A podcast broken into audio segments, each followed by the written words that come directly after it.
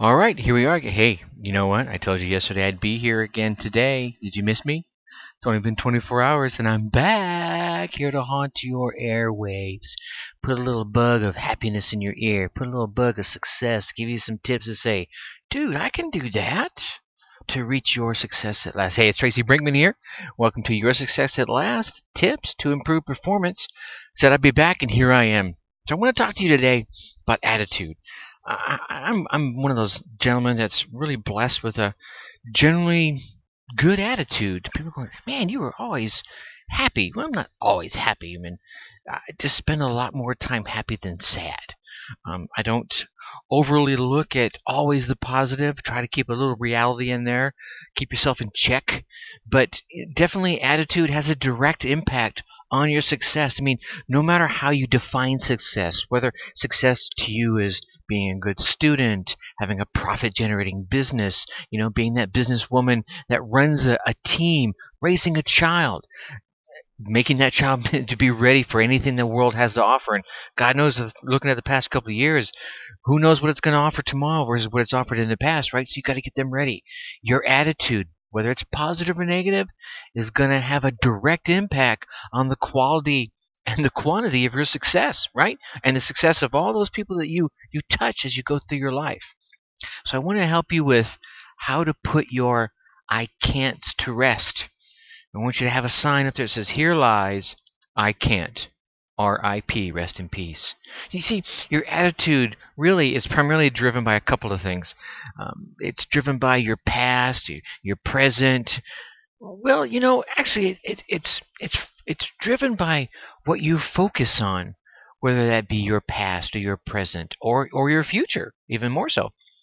I mean, because if you focus on the successes that you've had in the past, be they large or small, then you're going to have a more positive uh, outlook uh, towards towards your future, towards your now, towards your past. I mean, if you spend all your time saying, "Man, look all the great work I did. I was a good student. I got A's and B's. I was known. I was popular with my my circle of friends. People uh, respected me for what I what it is I did. I wasn't great at everything, but there was a couple of things I was pretty gosh darn good at." You feel good about that. Now, on the flip side, however, if you focus on just what you didn't accomplish, and your future is probably going to be a little clouded by those events and those tasks that you didn't do or that you didn't do well. Man, I didn't make honor student. I didn't make valedictorian. I wanted that so bad. I was tried out to be the lead role in the drama club. Didn't get that either. I mean, you can certainly see how this can cloud your your judgment, how it can impair your view of the future. Let me give you a, a small example of such a I can't focus attitude, how it comes from our own experience. One of the things I, have been blessed with, I could say, is a, is a gift for drawing. I'm no Picasso, uh, but I can I can throw down with a pencil pretty good.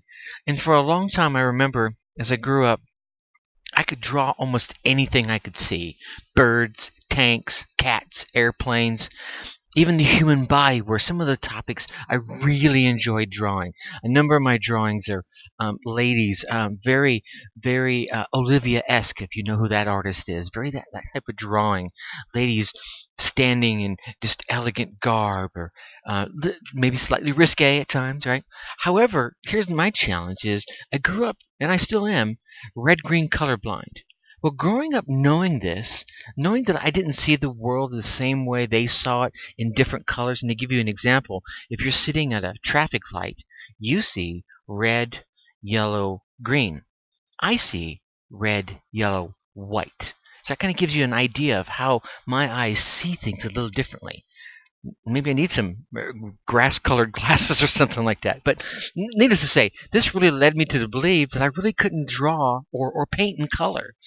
I could I, I could draw my heart out with a pencil, and I got really good at creating this shading technique that made it look so real. Well, the self-limiting belief about color did follow me well into my 30s and i decided you know what? I'm going to give this a shot. I'm going to bury this i can't do attitude when it comes to color. And i put down my pencil and i picked up a painting kit and a video set I, I found, um, done by Bob Ross, and he did a lot of uh, public broadcast TV episodes, and I caught a few of those, and I thought, you know what? He makes it look so easy. Then I saw the kit for sale at my local craft store, and I went in and I, I bought it.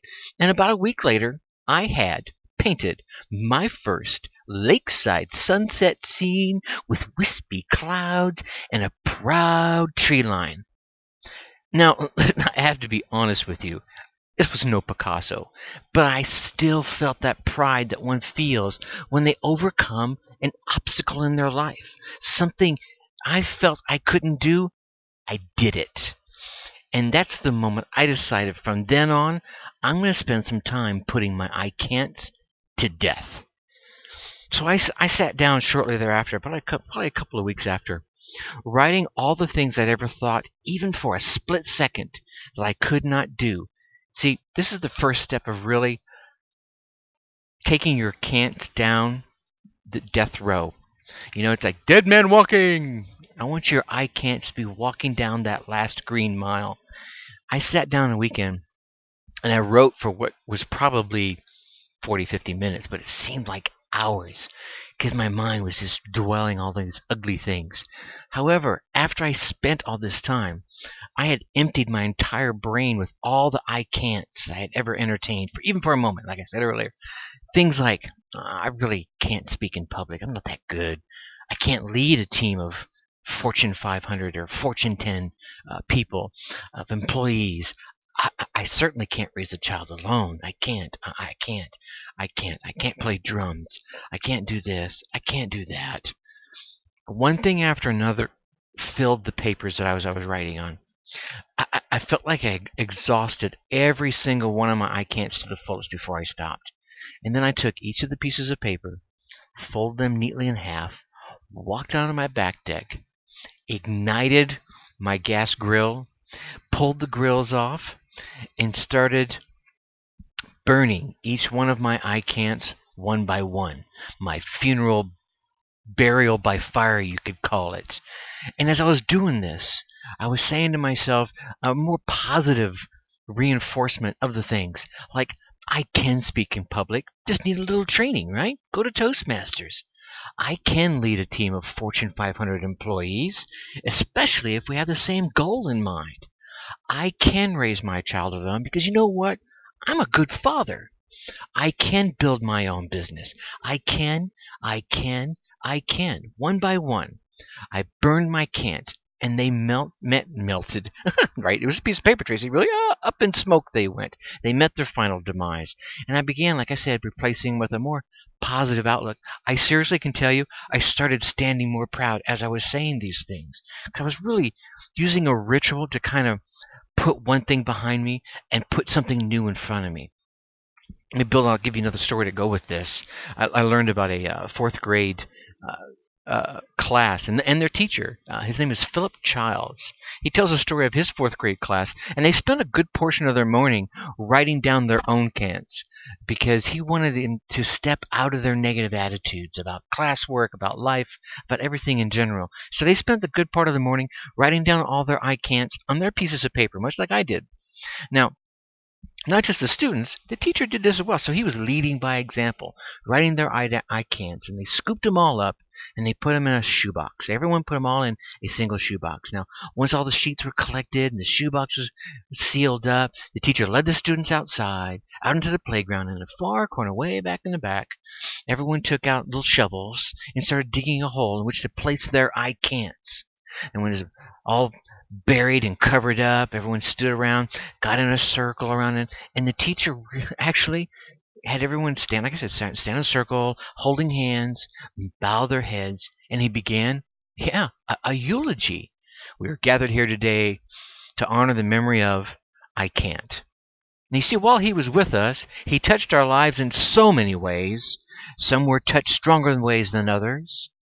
And then the teacher went on to speak of the surviving brothers and sisters of I can't, who are I can, I will, and I'm going to right now. She mentioned that while these surviving brothers and sisters were not quite as famous or as strong, well, not, not yet anyway, as the, their buried sibling, sibling, eh, There goes my tongue tripping over my teeth again. Perhaps one day, with our help, your help included, yes, I'm talking to you out there, with our help, I can, I will, and I'm going to right now, will leave a bigger mark on this world than I can't ever could. Then after the eulogy, the teacher and their students celebrated, literally celebrated, a little party, celebrated I Can't's passing with a party of cookies and popcorn and juice. And then on the wall, the teacher had made a little headstone that read the words I Can't across the top and RIP in the middle. So every time one of the students during the course of that year began slipping and forgot that I Can't was dead and buried way back there in the back of that playground, they would merely point up to the headstone on the wall and remind them to rephrase their statement in a more positive manner. So what I want you to do is I want you to take time to bury your I can'ts. I don't care how long you think your list is.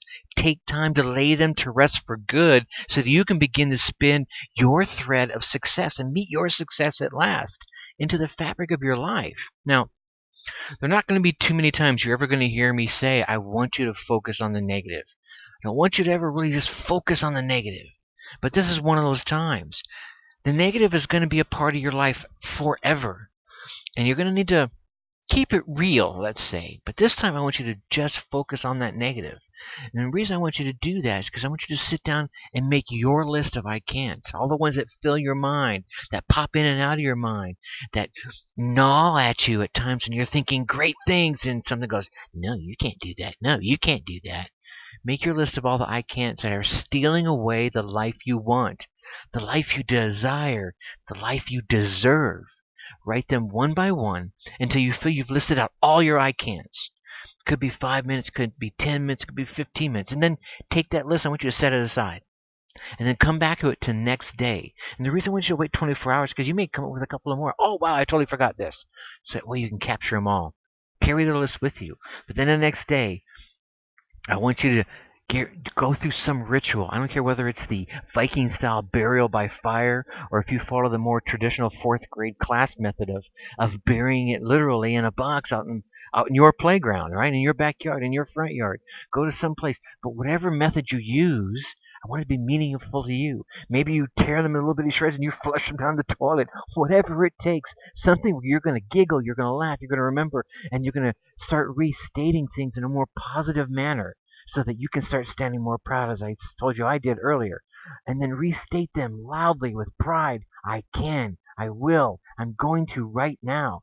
And even if you need to put little qualifiers in there like I did, go ahead. Yeah, I can speak in public. I just need a little training. Good, I'm going to go get it. Fine. And then lastly, celebrate the laying to rest of your I can'ts. Go out and do something special for you. Not your mom, not your dad, not your spouse, not your kids, not your siblings. For you, this is your lane to rest. This is your last green mile of your I can't. Something that will mark this day in your memory. That way, when the ghost of I can't tries to haunt your mind the next time, you'll be reminded of their demise. You'll be reminded of your ritual burying of your I can'ts. And then you'll hopefully will be able to turn towards the brothers and sisters of I can, I will, and I'm going to right now. Until next time, remember tomorrow we're going to be talking about what are we going to talk about? Oh yeah, that's right, the three fundamental tenets of success. Until then, ladies and gentlemen, think successfully and take action.